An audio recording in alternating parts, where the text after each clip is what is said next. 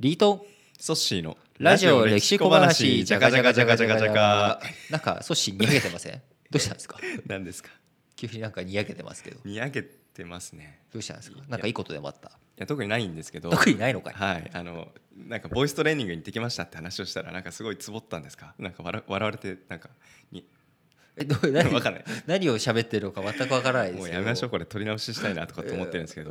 いやなんかあの、うん。僕の知人ではいあのプレゼンテーションすごい上手な方いるんですけどほ、う。ん、なんか普段どんな心がけしてるんですかって言ったらやっぱ話し続けられるう、うん継続する、その方まあ1時間とか2時間とかずっとお客様の前でお話をし続けるって時にもちろん内容頭入ってるし、声もあの発発話することはできる。はでも最後やっぱ届かないといけないじゃないですか。おその届くっていうその音質だったり、心の込め方とかって、なんか一つ工夫すると全然変わるんだよ。なるほど。であのこれいろんな方が受けられてる方の講師だ講師の方だったんですけど、うんうんあの例えばサッカーのゴールキーパー。はい。彼らその90分間ずーっとコーチングしてるじゃないですか。確かに。喉がガラッガラになる、うんうん彼のトレーニング受けると全然大丈夫。へえすごい。でこれはなんかトレーニングというか、まあ、ストレッチみたいなもんですね。これで治る治るというか改善されるって聞いたので、うんうんうん行ってきました。なあボイトレに行ってきたんですか？そうなんですだから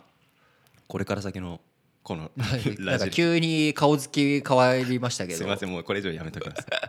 そんなそんなことをですね今週やってきたんですよ。なるほど。声を届ける、はい、はい。まさにねなんかソッシーのこうテーマにしていることだと思うんですけれどもやっぱりいろんなねこの声はい。音、まあ、究極は振動ではあるわけなので、うん。その振動ってやっぱ不快な振動ってあるじゃないですか、うん。それは声質だけの問題じゃなくてやっぱりねさっきおっしゃってたようにどうやって届けるのかっていうこと、これがすごく大切だと思うんですよね。でいろんな文化を考えていくとやっぱりオペラうん。とか歌舞伎のどこう狂劇しかりやっぱ発声どうするのか、うん。声をどういうふうに出していくのか誰に届くように喋るのか話すのか。うん。やっぱこれはどのそういういろんな文化のこう芸術の中でも非常に難しいというかこう面白い部分ですよね。あの昔の映画というのは音がなかった。うん。音がなかったので活動弁士という人たちが、うん。活動っていうのは活動写真ですね、はい。それはビデオのことで。でそのビデオがいろいろと映像はついてくるけど音がついてこない。で音はついてこない代わりに弁士うん。弁護士の弁ですね、弁士っていう人がしゃべる。喋って伝える。でこれは結構そのもの自体だけじゃなくてその弁士が誰かっていうことによってもやっぱ入りが変わったって。で戦前のところではやっぱりそういう音とがないはい。カラーでもないそのモノクロのところに誰がどういうふうにしゃべるかと。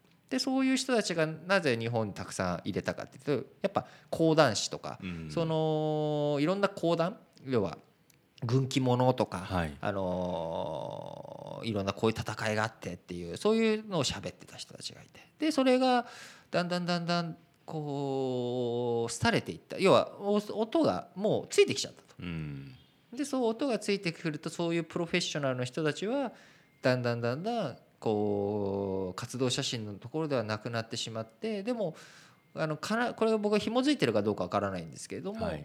紙芝居うんとか、戦後の流れの中には紙芝居をこうね空き家あのうん。空き地でやってたりとかっていうところにも出てくると。うん。で声っていう意味であともう一つ大きいところだとアニメの世界における声優さん、うん。ナレーション。はい。これもやっぱりそれなりのプロの人たちがいて。でも一方でこう人を集めるために有名人が声優をやるケースだってあるわけですよね。うんそうですね。だからこの声優っていうもの声ナレーションというものこれをどういうふうにやっていくのかっていうことはいろいろ考えていくとすごく昔からみんな音に対してってうん。興味深くはい。扱ってきたんだなっていうのをすごく思うわけですよ。うんだから我々もこう音でコンテンツを作ってる端くれとしてやっぱりそのソッシーのようにねきちっとそのボイストレーニングを受けてきましたっていうのははい。非常にいい話だと思いますうよ。ん。なんかちょっとでもねリスナーさんの 心に届くようにってなんかちょっと笑っちゃいますけど。そうですね。はい。らいろんなこう映画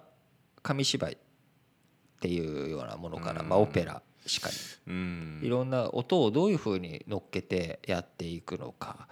そして考えていくといろんなその音響のアンプだったりとか、あのそういったものを作っていく技術テクノロジー。それをさらに乗っけて圧縮して配信して届けていく。っうん。ていうソフトウェはい。アしかり、い、ろんなところでいろんな技術でみんなやっぱり音っていうものに対してはすごくこう飢えているんだけれども、うん。やっぱ音自体は目に見えないじゃないですか。おっしゃる通り。だからこうなかなかその本が読まれていく過程と比べて、うん。こう音っていうものをやっぱり持ち出すっていう感覚を最初に植え付けたのはソニーのうん。ウォークマンだし、はい。でそれは家庭の中で家で聞けばいいじゃんっていうのを外に持持ち出すっていうだけの発想。うん。じゃ発想だったわけですけどでもそれをじゃあパソコンを外に持ち出そう外でもつながるようにしようっていう一つの発想がスマートフォンなわけだし、うん。だいろんなものの発想をどう繰り広げていくのかっていう中にやっぱその目に見えない目の前にないものをどうやっていくのか,、うん。それを考えていく上で声を届けるっていうことってどういうことなんだろうっていうのを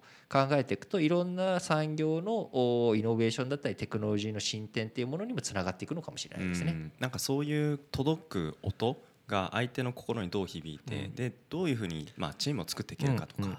一緒にね心地よく取り組んでいけるかなんかその先に新しいテクノロジーだとか社会とかっていうのがあるのかなっていう気がしますね、音の面白さそして今後もいい声を 届けられるように精進していきたいと思います。ラジオ歴史小話お相手はリートンとソッシーでした